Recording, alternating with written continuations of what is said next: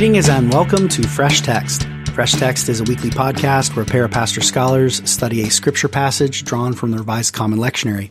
We hope it'll be enjoyable and edifying for all, and especially equipping for pastors or teachers who are preparing sermons or lessons in the upcoming weeks. I'm your host, John Drury. I'm a discipleship pastor for Indiana Wesleyan University in Marion, Indiana. And my guest this week is Ken Schenck. Ken is no stranger to the show. He's been on many times. Uh, he's an excellent New Testament scholar, a specialist in the epistle to the Hebrews. And he actually has a new book coming out. If it's not out yet, it will be out soon. You may even be able to pre-order it. It's with Cascade. You could find it on Amazon or all the other booksellers. Uh, it's called Explanatory Notes on the Book of Hebrews. If you search Ken Schenck, S C H E N C K, and uh, explanatory notes Hebrews, you'll find it very fast for either pre-order or purchase. Um, so I'm excited about that. I just wanted to promote that. Although we're not talking about Hebrews today, although it comes up at one point when we're just making a comparison statement. But uh, today we're looking at Matthew chapter five, verses one through twelve. Matthew five, one through twelve. If you're enjoying the show today, just press the share button on your podcast player app and pass this show on to others so they can enjoy it as well. And if you'd like to support the show, just go to patreon.com slash fresh and find ways you can support us there. Thanks for listening and enjoy this conversation with Ken.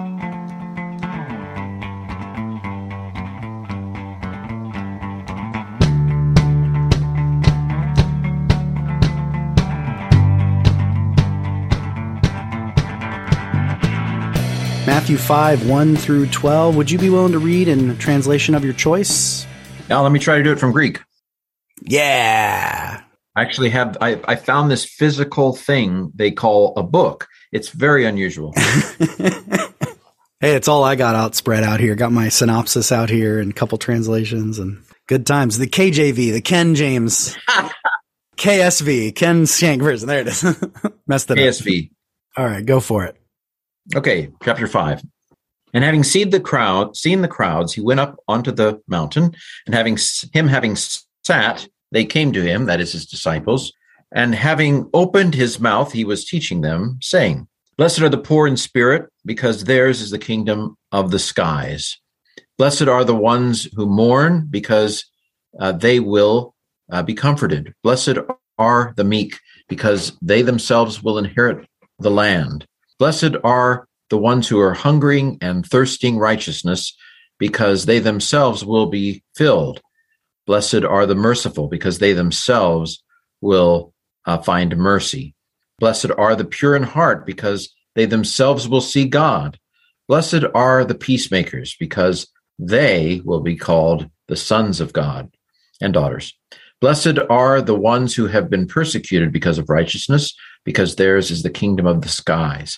And you are blessed whenever they reproach and persecute and say every evil thing against you falsely uh, because of me. Rejoice and be glad because your reward is much in the skies. For so they persecuted the prophets who were before you. The word of the Lord. Let us pray. Father, we give you thanks for your word, your word made flesh, Jesus Christ, who opened his mouth and spoke these words, uh, sitting on the mountain, uh, teaching his disciples. And so as we hear these words of blessing, may we uh, have our minds and hearts opened to receive what it is he's saying, to, to see what it is your son sees in the world in a way that we often can't see. So open up our eyes, open up our ears, open up our hearts, and do your work among us for Ken and I and all those listening in, that we may, in our own way, turn and open our mouths to encourage others. We ask this all in the name of the Father, and of the Son, and of the Holy Spirit. Amen. Amen. Yeah, so what do you notice here? What jumps out at you as you read this famous passage afresh? Well, a favorite, you know, a, a favorite, of course. Um, I suppose what stood out to me as I was reading it is the consistent emphasis of they. You don't need it in Greek. And yet, uh, every beatitude has, well, most of them have an unnecessary they. I, I kind of threw in a them, they themselves. That's not really a good translation. If you say, but because they, you know, will be comforted, because they will inherit the earth. So the the emphatic they that is grammatically unnecessary. It's it's purely for emphasis, I would say. Every single one has one except for the first and last, which is a theirs, is a Right. it's like a genitive, right? Yeah. So that that one's more necessary in terms of grammar, but it does mean that all what is it, ten or twelve? One, two, three, four, ten. Well, wait. That all ten. Well, it depends what you do with the, Yeah. the last one, Yeah. which switches style to a U plural. That every single one kind of adds this emphasis on who it is. Is that implying a contrast? Like Yes. it's them, not somebody else. Is Yeah. that what's going on it's there? a contrastive kind of thing. In other words, um, those who are well fed, you know, Luke has the opposite, right? Uh, woe to you, rich. Blessed are the poor, and woe to you, rich now. So Matthew doesn't have the contrast. He has woes somewhere else, but Right. he, he's got woes in what chapter 23. 11, I think it is. But, Okay. Oh, and in 23 as well. Right. So it, it does say those, it it implies that those who are doing pretty well right now, you know, they're not the ones who are going to be comforted. The ones who, who are not crying now, they're not the ones who are going to be comforted. So I, I do think there's a little bit of a, a contrastive implication there. Yeah. I mean, each every one, you can kind of see it, right? Although you need the grammar for it. It is in verse three. It is put in first position. Theirs is the kingdom Yep. of So that guys, same, right? same function. Yeah. By the way, you can't get this from English. Na na na na na. na. You better you gotta- study you to- Greek because you you just you take it from some commentary. Yeah, yeah. So it's theirs in first position, highlighting that the kingdom belongs to them, the poor in spirit, unlike what you might expect. Rich, rich in spirit or what have you. Yeah, that those who mourn will in fact be comforted, right? One by one. The meek, they're the ones who are going to inherit the land. Yeah. Oh, that's good. I don't know if I ever noticed that because you, again, in English, you just, you need a pronoun there. Whereas the pronoun can be implied by the verb and so it's it's easy to miss. No, that's really good. Uh, you mentioned Luke. We'll definitely get into some comparative stuff eventually, but I, I don't want to rush there too quickly. Is there any significance to, and whether it's tied to that or not? I, was thinking a little bit about the the opening, the little narrative in verses one and two. The way the setting is setting up here, that he's speaking to his disciples. Well, I guess I will mention the contrast Sermon on the Plain in Luke. yeah, with Luke, because in, in Luke, I mean, it's, I guess it's similar, but I mean, in Matthew goes, seeing the crowds, he went up on the mountain, and when he sat down, his disciples came to him. He opened his mouth and taught them. Now, I of course would not be alone in thinking there is a implied echo of Moses and Mount Sinai that um, uh, Jesus is giving the new new law, as it were, the new covenant. Um, Jesus is the new Moses, Moses oh. 2.0. Yeah, all those birth stories that, Yep, you know, we just were looking at a few weeks ago in the church year. Herod Pharaoh.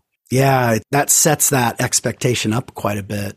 And so then the mountain kind of resembles Mount Sinai, right? Yep. So what's the significance then of, I mean, not to say that this replaces the, as he's going to be quite clear, he's not replacing anything, he's fulfilling. But it, it seems to me that i if the opening 10 words Yeah. from the mountain Hey, would hey, be hey. the thou shalt, what, what, what's, what's the significance of kind of privileging these blessings as these kind of opening words? What's the significance of that, you think? So I would say it's honor shame language. Uh, I was in a Bible study once years ago, and whoever was leading it said, So, what does this word blessed mean?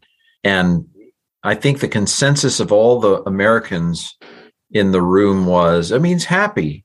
And there was a person from Africa in the room who said, I think maybe it has to do with honor, a place of privilege. And, and the, the Americans in the room said, Nah, that's not it and not being one that likes conflict, I know that's hard for people to believe. I, I really don't like uh, conflict. I just cause it. Um, it just happens. I don't intend it. But um, I was sitting there thinking, yep, Bruce Malina, slam dunk. It's this is honor shame language. It's not about being happy. That's a typical Western misinterpretation of ancient psychology, in my opinion. You know, so it's basically setting up a counter a countercultural uh, value system or a a counter cultural honor uh, system. The world thinks that honor is found in money, is found in superficial happiness, is found in power, uh, is found in being one to hold judgment over others. You know, but Jesus says um, that the place of honor goes to the poor in spirit in Matthew. Place of honor goes to the meek. Place of honor goes to the merciful. Place of honor goes to the persecuted. I didn't see that one coming. So it's a counter a counter honor system that Jesus uh, sets up here. At least that's the way I take it. What do you think? Well, then the setting really matters, right? I mean, they're in Galilee. They're out on a mountain, so that means they're not in the in the city. They're not in Capernaum.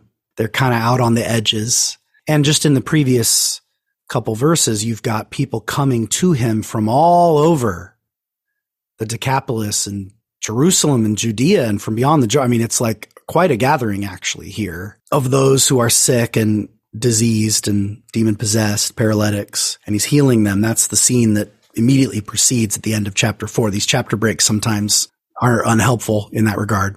So he's, he's dealing with these folks on the margins, those who would bear, be those who bear shame or dishonor, uh, curse, to use a contrast with blessing. So he's kind of going around saying, actually, you're the blessed ones.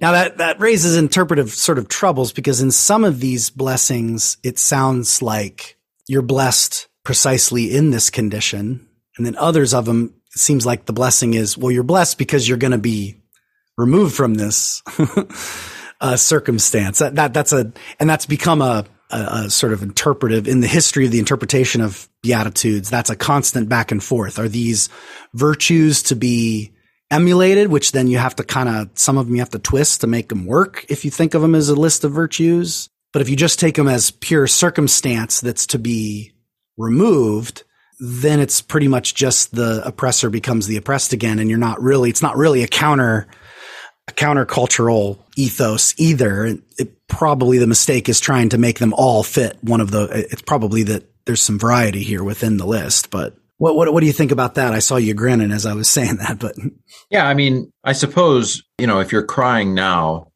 you don't feel very, very blessed, but you're, you know, you're blessed because you know you're going to be comforted. So I do see a kind of proleptic dynamic here. Yours is the kingdom of heavens, which isn't fully here yet. But then pure in heart, peacemakers, you know, those aren't exactly passing circumstance. It's not right. like, sure. well, pretend to make peace for a while because then then you're going to make war later. Yeah, that's not exactly what I mean. It could be you could take it that way, but and actually, it's possible, and maybe this is a good segue to our second segment and a break. Would be it could be that actually the interpreting of these words was already a matter of discussion and clarification even before they got written down, right? And that that made even account for some of the differences between Matthew and Luke, that these were things that Jesus said and people didn't immediately understand them, which would make sense. We have a pattern of that. That doesn't just apply to his, to his parables. All of his speech has a certain riddle character because he is speaking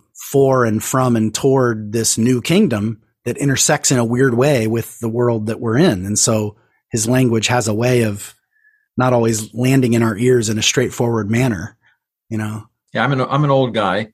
So I, I tend to uh, still believe that there was some sort of a saying source behind Matthew, Matthew and Luke. And so I do think that Matthew has, has uh, shaped the Beatitudes for his audience in an inspired way. And I believe that Luke has shaped the Beatitudes for his audience in an inspired way, which is, I think, what you were kind of suggesting that there was an or that this existed at least at the very least orally um, before it made its way into uh, Matthew and Luke's gospel and took on you know kind of more specific contours uh, that fit what God was doing through each of them. Is that kind of part of what you're saying? Yeah. So, uh, yeah, I have no question that the inspiration does not merely apply in the moment that a word is spoken. It's the whole process of it being handed down, written down, and that there could be sources. And so there is some differences that are diff- sometimes when we ourselves have sort of interpretive questions, it's actually for me very consoling to know, oh, that some of these interpretive questions were already in the mix as these things were being composed and handed down. You know what I mean? And so maybe completely resolving them is not the primary task, right? Handing them on is perhaps the primary task and offering possibilities and exploring options and what that stirs in us and teaches us today. Yeah. And again, maybe I'm go- going my own shanky direction, but you know, anybody who knows me knows that I'm not one of those me- the message haters there are some people like the message is not a it can't count. It's not it's horrible. You know how dare eugene peterson kind of paraphrase? But my my sense as a scholar is that the new testament paraphrases the old testament in inspired ways all the all the time. Um, and that that in fact if we if we are following scripture alone then uh, those kinds of paraphrastic interpretive uh, translations as it were are exactly what the bible models you know so the idea that that god would inspire uh, matthew to message version jesus one way for matthew's audience uh, and that um, the holy spirit would uh, inspire luke to message jesus uh, toward a lucan uh, audience fits exactly with what i see the new testament doing with the old testament. And that's not what you're not exactly what you're saying but um, here here.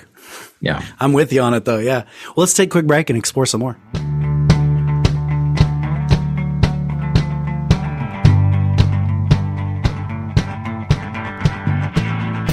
And we're back. Welcome back to Fresh Text. I'm here with my guest, Ken Schenck, and we are looking at Matthew chapter 5, verses 1 through 12, the introduction to the uh, Sermon on the Mount, and the first little bit, which is these famous Beatitudes.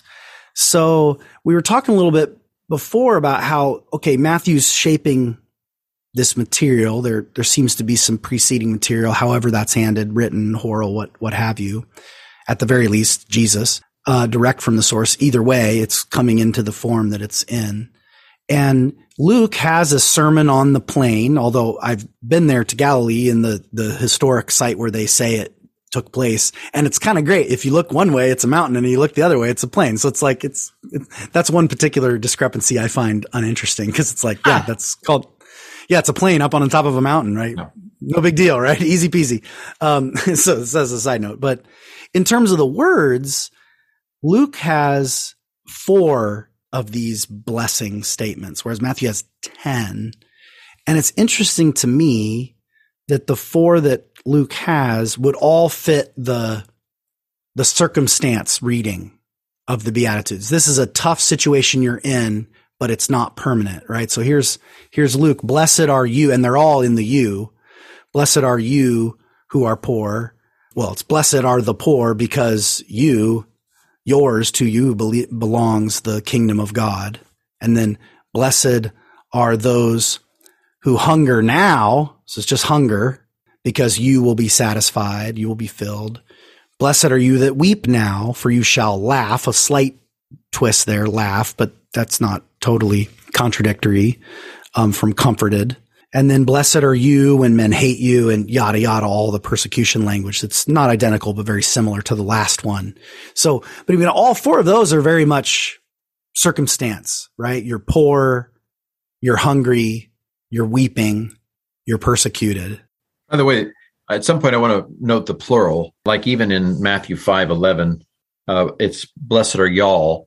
Yes. Again, we're gonna we're gonna go individualistic naturally as Western individualists. I'm blessed. I'm Ken. I'm blessed. How are you? You know, where it's a it's a more of a corporate. But anyway, just want to stick that in before I forgot. No, I'm so glad that you did. And it's relevant then to this because he's sort of he's speaking to an audience of people as a community, perhaps constituting a new kind of Israel a la, you know, there at the mountain, foot of the mountain, pronouncing these blessings. And if all you had was the Lucan version, you would you would just immediately think these are just awful circumstances. But don't worry. He even uses words like now, right? And they're almost all into the future. But in the future, it's going to go better. So then, if we isolate just the ones that Matthew selects and includes that Luke doesn't, now whether Luke is focusing attention and taking things out, or Matthew is expanding I mean, we do know one thing for sure is that Matthew collects into one place teachings that are often separated in Luke. So the question is not whether Jesus also said these other things. He probably did. He just might have said them at another time. And kind of Matthew's like, I'm going to put all the Beatitudes in one place. And it's very interesting because if you just do the ones that he includes, a lot of them are more virtues than or practices than circumstance, right? So blessed are the meek, depending on how you take that. But if you take that as a way of being in the world, meekness, which is listed as a fruit of the spirit over in Paul in Galatians, right? Blessed are the meek. Blessed are the merciful. Again, that's not a circumstance. That's a virtue or a practice, right? Blessed are the pure in heart, right? Not a circumstance. Um, blessed are the peacemakers. That's a practice or a virtue. But then the rest are the same ones, right? Just sort of expanded and even with poor, he, he spiritualizes the. It's not. I mean, Luke is talking and hunger and thirst, real, hunger and hunger and thirst for righteousness. Yes, because Luke, it's just yes. the hungry. Yeah, for for Luke, he's talking about the literal poor, the literal hungry. Matthew spiritualizes it the poor in spirit, um, you know, who have an attitude of dependence, you know, or the, as you said, yeah. Yeah, so both his edits to those two as well as his expansions kind of press into these I think, and I don't think he's, you don't, it's not mutually exclusive, although Luke is clearly focused on, right? And it, and it fits because he's going to also do these woes. Woe to you as the one who are causing these circumstances in other people, right? Whereas Matthew kind of is laser focused on his own sort of insiders, as it were, right? Here's, you know, this is a way of being in the world. Yes. And he's not ignoring the circumstances because those are included. He doesn't, he doesn't airbrush them all out. There are poor who are poor in spirit, right? so he's not saying, I don't care about the poor. You know, there, there's still this concern. But I think you're right when you said earlier that this is honor shame language designed to set up and what was it, an alternative or a kind of a counterculture values of what's to be honored. Yeah. Or even who who is to be honored, maybe even. Mm-hmm. But also a sort of implicit invitation to okay, there's a way of there's a way of living and thinking and interacting with one another that is what it looks like to be a part of this new community, this counter value system. I don't know. How does that strike you? Does that seem right to what I'm, what, like he's already prepping for the kind of teaching that's going to come yeah. later in the chapter, right? When you think of all the antitheses that come yeah. later of, you've heard it said, I say to you, that's already starting here in a way. He's changing the the the lens of um, how you look at the the world. You know, uh, like you just said it. You know, you've heard it said, "Do not commit adultery," but I say, don't even don't even think about it. You know, you uh, later on, uh, don't worry about what you're going to eat or what you're going to drink or what you're going to how you're going to be clothed. Well, good grief, that's the only thing I worry about all the time because God will take take care of you. It's just a topsy turvy sermon in so many ways, it seems to me. Don't pray in public so that people will compliment you on how spiritual you are. What? What? I can, That's my favorite. I, that's what, I love that. You know, I love. I, I wait. In fact, I I deliberately give to the widows when other people are walking by. You know, you're telling me I can't do that. I mean, so the the topsy turviness of the sermon to me fits hand in glove with the topsy turviness of what's blessed. Yeah, I mean, even the the the last of the six uh, kind of antitheses you've heard it said, I say to you, in later in this chapter, the last one is on enemies and speaks of being merciful, which is then already sort of foreshadowed in the blessed are the merciful, right? Because you will be shown mercy. Don't take out your revenge. It's, this is just one of the high, I mean, all of scripture is inspired, but I mean, the Sermon on the Mount is so profound, uh, so incredibly profound. I wish some Christians would read it. yeah, how's that whole Sermon on the Mount thing going? You know, like you just kind of want to. It's a that good was, thing to ask occasionally. Just, that was just for Jesus. You know, it was a three-year thing. Well, I mean, and there sometimes are some wild interpretations of the Sermon on the Mount as, oh, this is just this, just to show the high bar of the law. Yeah. Or what's that? say more about that interim ethic. Uh, I think wasn't it uh, uh, Schweitzer, Albert Schweitzer said this was this was just uh, because Jesus thought the kingdom was coming, you know, and he was wrong you know uh, and but so it was just it was just a kind of a short term thing that it obviously didn't work you know you can't build a society with these values you know although what i'm hearing you say is at least in terms of the intention of these words they are spoken with clear emphasized plurals, indicating that in fact he is, at least the intention is the establishment of a social, yeah, right? A community with different values, not because a lot of times we'll say, well, maybe you as an individual might, you know, live this kind of higher life. Maybe you could be a monk and you could follow this. These are the counsels of perfection or something like that. But they're certainly not binding on all Christians because you couldn't run a society like this. I mean, this is pretty standard way of, of receiving. And even a lot of us, when we would never preach it explicitly that way, that's kind of how a lot of us run our lives. Like you don't really actually live this. It wouldn't, you couldn't build a society this way, could you? You know, and Matthew, Matthew, of course, is after the resurrection uh, and, and, the crucifixion. So Matthew Matthew's not writing it as wasn't this great stuff that Jesus said? We had a good run there for three years when Jesus was here.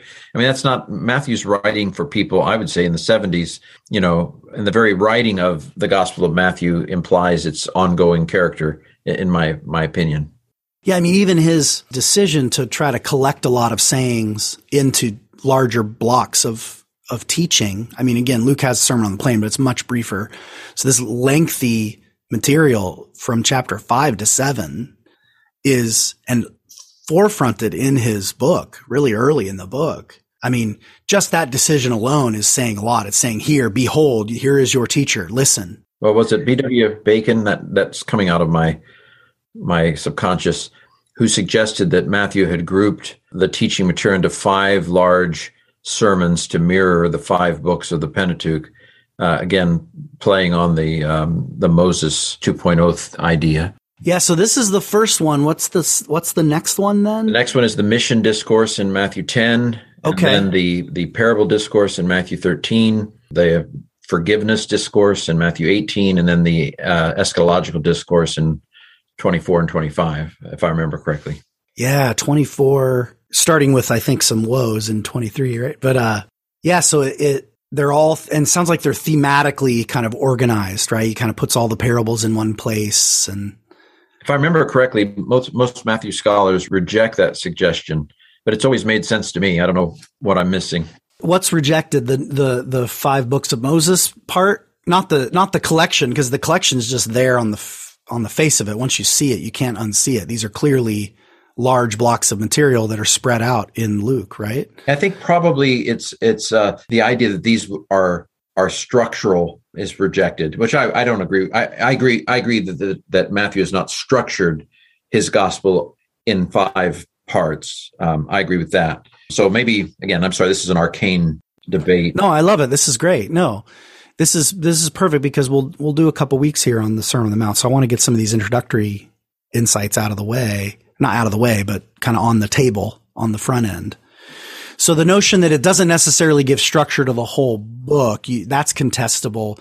But the notion that there's five, I think everybody kind of large that. collections, that's not debated much anymore, right? Yeah, and in New Testament survey, yeah, this is probably too deep for New Testament survey. I used to say that Matthew took the Gospel of Mark, added a front and an end, and then uh, got a crane in and okay, lower that down in here. Lowered five big sermons uh, into uh, into the Gospel of Mark, and that's how Matthew's structured or was built. Not how it's structured, but how how it was constructed. Built. Walk me through that difference: built versus structured. Well, the literary the surface okay i'm sorry i'm not even a matthew i love this i the, love this the, the, surface the literary structure of matthew i think david bauer divides it into three parts hook words or thematic verses that he would hinge at three parts of Matthew. I'm perfectly fine with that. And Dr. Bauer, woe is me if I question the master.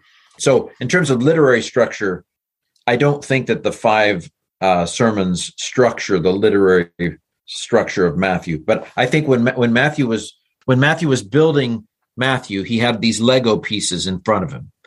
He had Mark, he had birth stuff, he had resurrection stuff, and he had these five groupings of uh, sermonic material from a saying source, maybe even an Aramaic Matthew. Yeah, and and tons of that material is found in that in the big in the journey to Jerusalem in Luke, right? A lot of these little pieces. Yeah. Right. I mean, I, I I side with those those who see Luke as probably. I mean, there's a I have a commentary on Q. I'm sorry, some people are like, "Oh, gag me," but um, I love uh, it.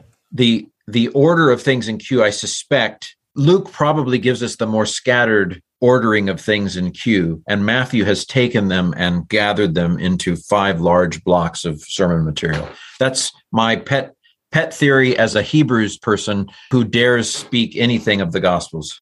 Well, it's it's uh I mean it's just it's a question of which is more plausible that uh that Luke came along and took uh, yeah. five chunks of thematically organized material and said, let's spread this around like the parable of the sower, right? Personal, uh, I was yeah. privileged to be at a conference in England where Martin Hengel was there, if you've ever heard of him. And I don't know what, I mean, he was a very serious man. He comes over, this is at lunch and he come or supper, and he comes over to the table, not to talk to me, but to talk to the people I'm sitting around. And he says, I don't know, what do you think? I can't see Luke taking a hammer and smashing the Sermon on the Mount, you know, into all the. And of course, I'm I'm coming not sounding very German, but anyway, you know, this idea that I mean, to me, this this um, what's his name, Mark um, at Duke, Mark Goodacre. This to me blows him out of the water. This one little data piece, he thinks that that Luke simply is using Matthew as a source. Why in the world would Luke say, I don't like these beautiful sermons? Let's break them apart into a thousand little pieces and scatter them throughout the Gospel of Luke. Makes no sense whatsoever to me. Anyway. Yeah, it doesn't to me either. But of course, you're my teacher, so my biases have been shaped from early on. But no, no, I think it's great. I, I, appreciate. I wanted to get some of these these uh, building blocks kind of on the table so that we can kind of understand how this. And in, in a way, that means just to kind of tie it up before we take our next break that whatever Matthew's up to, he has these large blocks of teaching material from Jesus, these five sermons, as it were. And this is the first one, and it's long. Yep. And it's not only the first one, but then the Beatitudes are the opening moment. Yeah. Right. Yep. So these can be taken as a kind of opening, right? We've had other things. Absolutely. You know, repent for the kingdom of heaven is near. We've had one liners that accompany some of his his baptism, we've had his temptation. He's spoken. These aren't Jesus' first words in that sense, but these are our first extended preaching from Jesus. And what does he think the first thing to say is? It's these words of blessing. And I think there is significance in that. Matthew does want us to privilege these 10 words, this decalogue, right, from Jesus.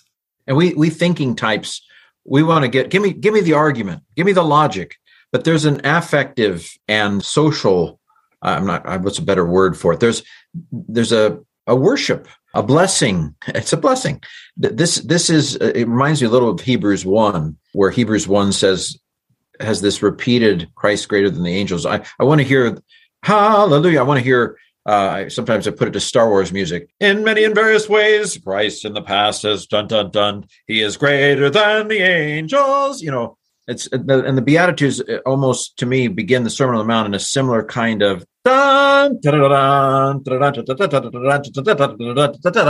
blessed are you when you you know and and then it goes into the rest of the sermon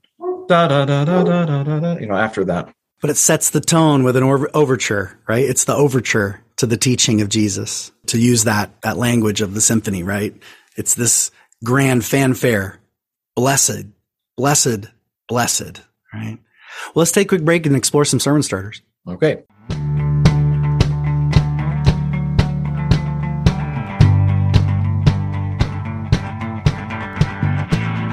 And we're back. Welcome back to Fresh Text. Got my guest Ken Schenck here, and we are looking at Matthew chapter 5, verses 1 through 12, the famous Beatitudes that introduce the Sermon on the Mount.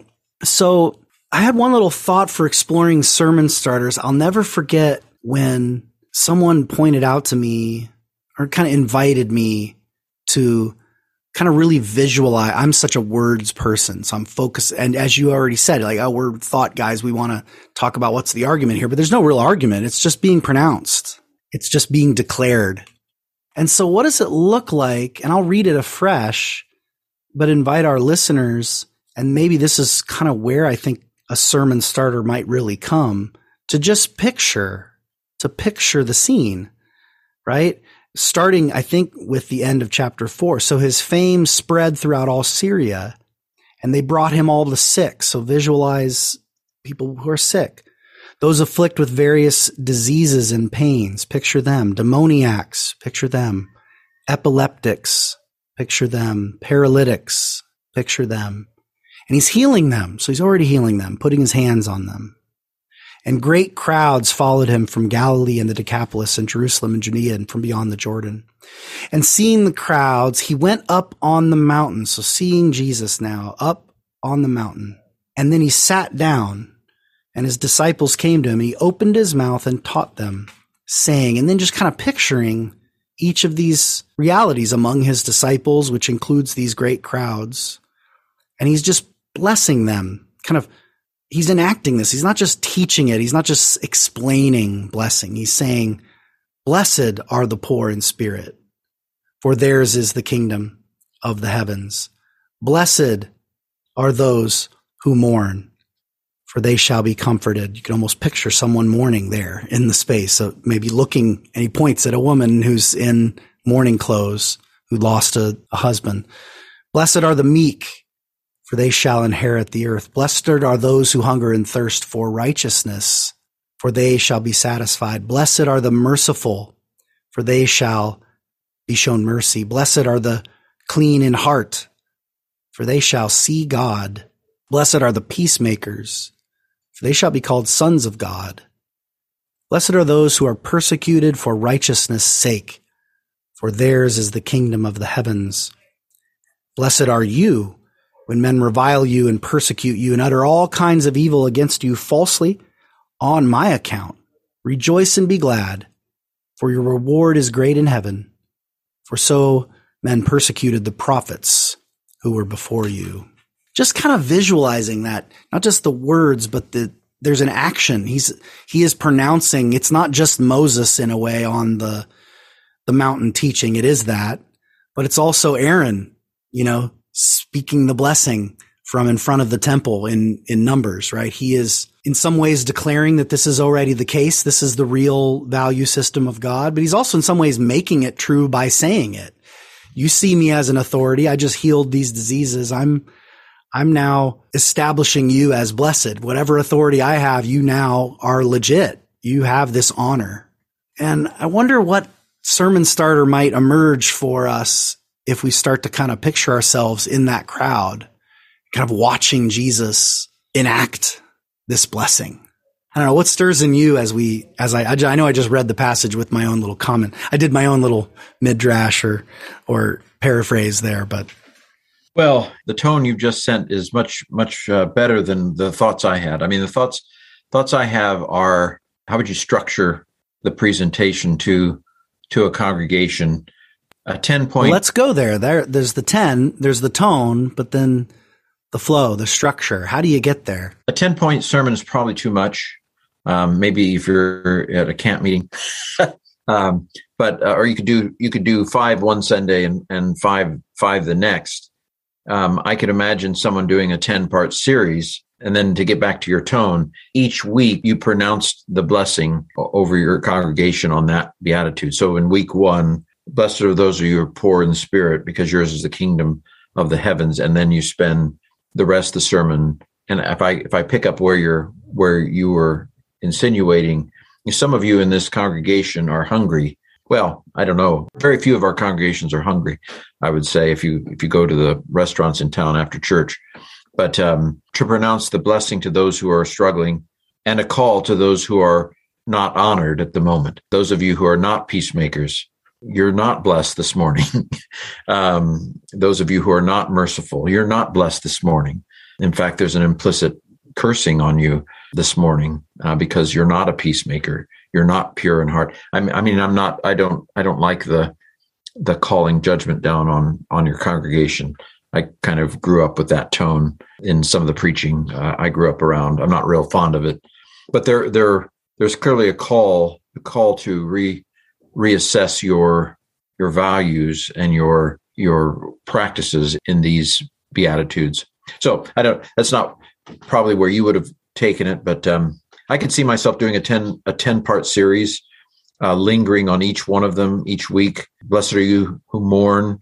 Uh, at any given time in a in a fair sized congregation, there are going to be people who are mourning. Certainly, the call to be a peacemaker, uh, a mercy maker, tie into other parts of the Sermon on the Mount. You know, turning the other cheek. You know, one of the that's one of the most probably and the number one thing. Well, that doesn't work. yeah, in the Sermon on the Mount probably would be the turning the other cheek. And if the government makes you pay ten thousand dollars, give them twenty thousand. You know, um, that probably doesn't. Yeah, that'll go over well. well, you're right. It just, I think there's a way of if it's got to be explained. I agree that ten points is too much, but if it can be felt and kind of you know explored, there is something about the ten. I mean, we you, and I grew up with the top ten list from Letterman, right? And I, it just dawned on me as I was hearing you comment, thinking about different ways to structure that there is a, I mentioned that kind of, that interpretive problem earlier of kind of the circumstantial versus the, the virtue. Like these virtues are conditions. I don't know if those are the right words, but, and it actually does kind of break up really nicely. It just dawned on me. The first four are more circumstantial, even though he adds and you, you know, you could mention, eh, of course, Matthew expands so that it's not just literal poverty only, but those who are poor in spirit. But that's still somewhat circumstantial. It's your situation in life, you know, and hungering and thirst for righteousness is still circumstantial. That means justice has not been done for you. You know, you're in a situation of injustice and you wish things to be made right. So you could kind of maybe focus on the, the fact that, hey, you're already blessed because you know, God takes your side when you're on the underside of history. And then to shift then, because there is then a shift in seven to 10 or seven to nine at least to really, and here's some ways of being in the world, you know, whatever your circumstance. And then it kind of zooms it out a little bit. And then you can kind of end with the persecution bit, which is really a third.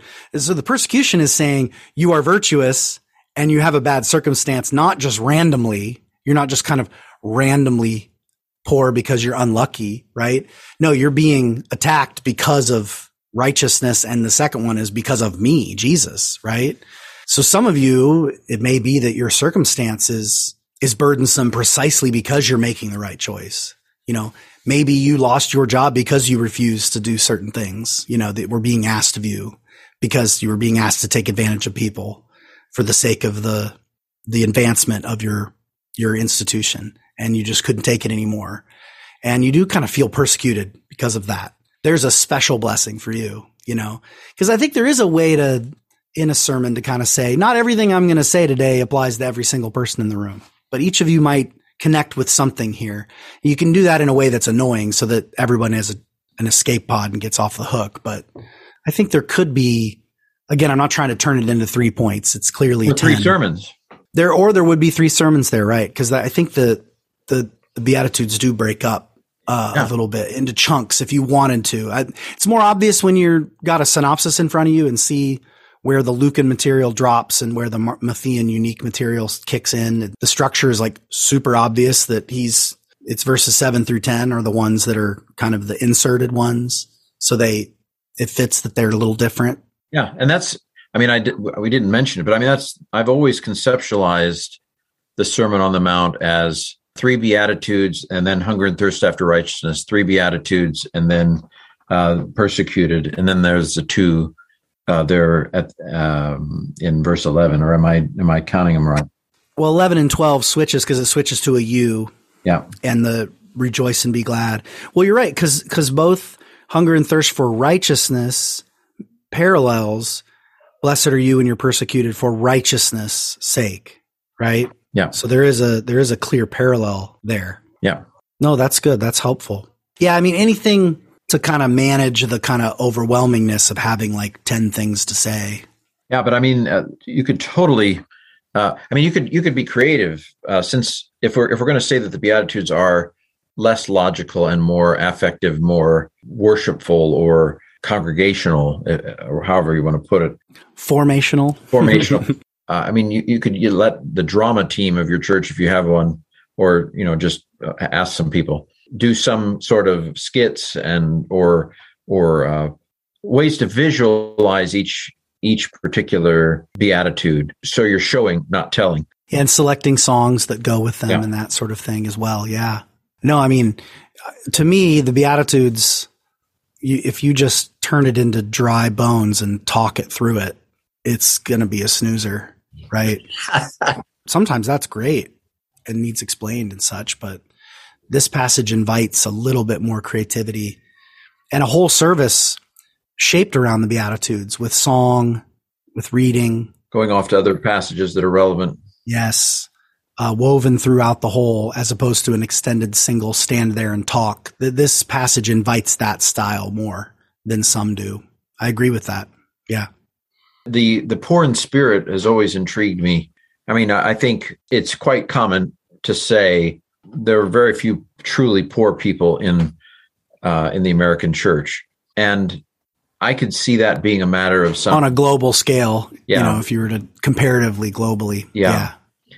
Let's call let's call your typical American congregation a relatively wealthy congregation, at least comparatively, like like you said.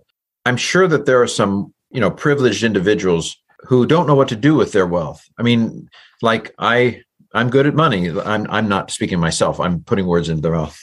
I'm very bad with money. But anyway, um, let's say that there's someone in a church who I've never known what to do with myself because I naturally duplicate.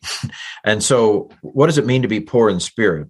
I, what I'm trying to get at is I, I I would love to hear a sermon on what it means to be poor in spirit, where I'm getting insight on how I can have the attitude of dependence on God that I need to have even though God has blessed me with all these resources. Uh, anyway, I would love to hear that sermon myself. Yeah, and I, I have a hunch that some of the answers are hidden in the, the back half of the Beatitudes. It probably looks a little bit like mercy and purity of heart, purity of intention, making peace. I don't know. Maybe that's not true, but I wonder if there's a if there's some even clues within the Beatitudes of what that poverty of spirit really is because it's of course real dangerous to just import into that what I think makes sense in my own head, sure. right? But then clues from the passage, deductive, yeah, yeah. I think taking poverty of spirit as kind of a heading uh, for much of what is contained could be. Then you do get a nice three point sermon, verses seven, eight, and nine, right, and exposit each of those.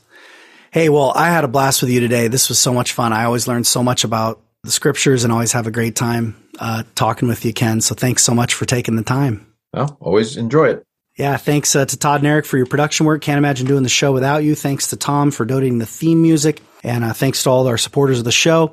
If you'd like to support the show, go to patreon.com slash freshtext and find ways to support the show there.